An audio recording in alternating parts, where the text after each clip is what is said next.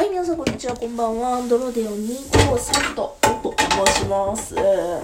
えー今回はですね、あの、今からですね、とあるものを作るためにですね、えーキッチンにて料理をしております。まあ、料理をしながらせっかくやし、ラジオトークでも収録しようかなというふうに思っております。さあ、作るものなんですけども、今、音がすごいね。ごめんなさいね。えー卵がありまして、卵ね。卵があります。こちらをね、えー、錦糸卵にしたいなというふうに思います。なのでね、今この収録してる段階ではもう収録し卵作って、こんなんできましたみたいな感じの話をしようかなと思います。さあ、えー、卵さんをよいしょ4つね用意しまして錦糸卵を作っていきます。今日の晩ご飯はね瓦そばなんですよ、うん、皆さん瓦そばご存知でしょうか？私はほとんど知りませんでした。瓦そばっていうねあのー、なんていうのかな？あの瓦で焼いたみたいなパリッパリになんかパリッパリにあの焼くあの焼きそばみたいな感じで焼くあの何ですか？茶そばなんですね。茶そばをあの焼くんですよ。まあそういうね山口県下関いや噛んだ山口県下関市の郷土料理でございます。ね。あのうちの猫さんあの同居している彼氏さんなんですけど彼氏さんが下関市出身でねあの実家のお母さんに頼んでじゃあの瓦そば用のねなんていうんですか？キット？キットっていうのかな？なんなんちゅうの？まあそういうのを売ってんのよ。麺とか入ってるやつ。それをねあのも送ってくださるんですよ。お願いして。でそれでまあこの年末にね年越しそばの代わりというか年越しそばにしてであのそれの余りをね今日また食べていこうというそういう算段でございます。だからねその瓦そばにトッピングするためのあサブえー、錦糸卵をね焼いていこうと思います。瓦そばってねなんかねなんぞやと思って調べたんですよ。いやまあももちろんね郷土料理っていうのは知ってるんですけどなんかねウィキさんでね調べたらねなんかえー、1877年明治10年西南戦争の際に熊本城を囲む薩摩軍の兵士たちが、えー野戦の合間に瓦を使って、えー野草肉などを焼いて食べたという話を参考にして、えー下関の何やこれ金棚温泉なんていうのかな。なんて読むんやろね。これ何やあー、ちょっとちょっと。川棚温泉ね。えー、川棚温泉で旅館を営む、えー経営者の方が発案したと。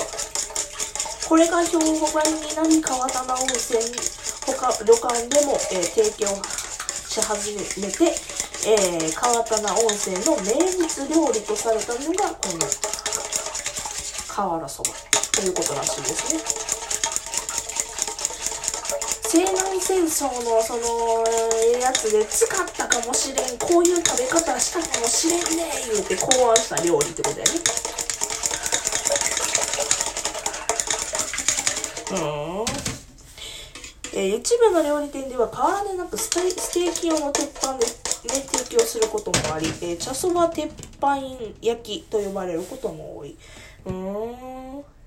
山口県内では家庭料理として食べられると。あ結構ね、その、ね、あの、同居している猫さんの話によると、あ猫さんってややこしいな、まあ、同居している彼氏の話をするとですね、あの、結構ね、食べられてるみたいですね、ご家庭で。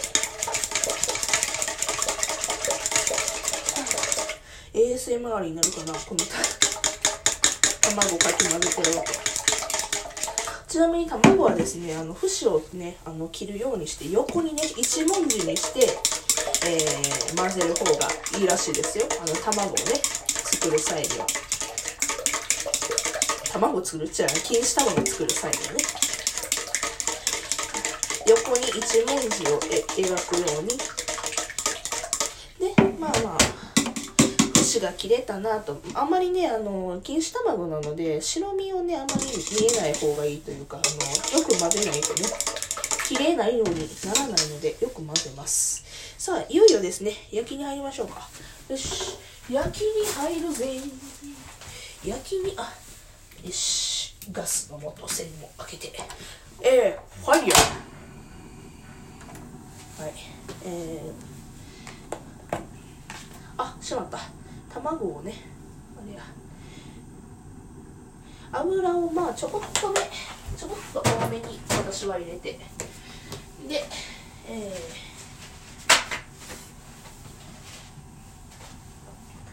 ー、クッキングシートをちょちょいのちょいのちょいのちょいのちょいと入れまして卵卵ちゃんは卵ちゃんはこのままからちゃんを捨ててラジオトークって料理音声とかたまに私あげるんですけどね。私がやってることって結構視覚的なことをすることが多いのであのとてもね音声映えをしないという感じですね。さあそしてですねあの卵のね焼くためにフライパンにただいま油を引きましてであの今回薄焼き卵を作るのでねあのクッキングペーパー、うん、クッキングペーパーちゃうな。なんつうの？あクッキングペーパーやってるわ。クッキングペーパーでちょちょいとね広めにあの取り薄めて。でまあちょっとね横っちょに置いといて。で、えー、火はですね今ちょっと強めにやりましたけども弱火にしましょう。もうほぼほぼとろ火です。そしてですねお塩さんを卵さんに入れたいと思います。お塩さんはサラサラサラサラサラサラサラ。こんなもんでしょう。まあまあ。しっかりと味をつけた方が私的には好みなのでね。それでは焼いていきます。えー、ちょこっとね。薄焼き卵なのでちょこっと目に。あーちょっと鉄板鉄板っていうかフライパン熱くなりすぎたあー。ちょっと分厚くなっちゃったな。これね薄焼き卵ってね意外とねあれなんですよね。フライパンの温度高いとやりづらいんですよね。やりづらいっていうか難しいんですよね。いや本当にねあの料亭の人とかやったらさあの何ていうんですか？もっとシュワーっと簡単にやるんでしょうけども。私残念ながら料亭の人ではございませんのでちょっとねあのーとろ火とかでゆっくりゆっくり焼いてゆっくりゆっくり作っていくのが結構これが綺麗にできるんじゃなかろうかというふうに思っております、えー、そしたらですねあのあ裏返しましょう。これ裏返す作業がね結構ね怖いんですよね。あしまった。くっついちゃった。あこの第一次の失敗ですな。よしよしよしよしよしよしよし。ちなみに私卵大好きなんですよ。これ聞いてる方何名か私がこの食の好みを知ってるかと思うんですけどめちゃくちゃ卵好きなんですよ。よいしょ。あ破けちゃった。そうなんです。だからねこんだけね卵薄焼き卵だとかね卵焼きだとかよう作ってるんですよね。よかったらですねあの別の回とかであの卵焼きを作ってたりだとかあとはオムライスを作ってたりだとか、えー、はたまた温泉卵を あの電子レンジで作ってる作ってご紹介している回だとかありますのでよかったら調べてみてください。卵。今日はですね瓦そばとあとは錦糸卵というか薄焼き卵の作り方を今、えー、皆さんに言っております。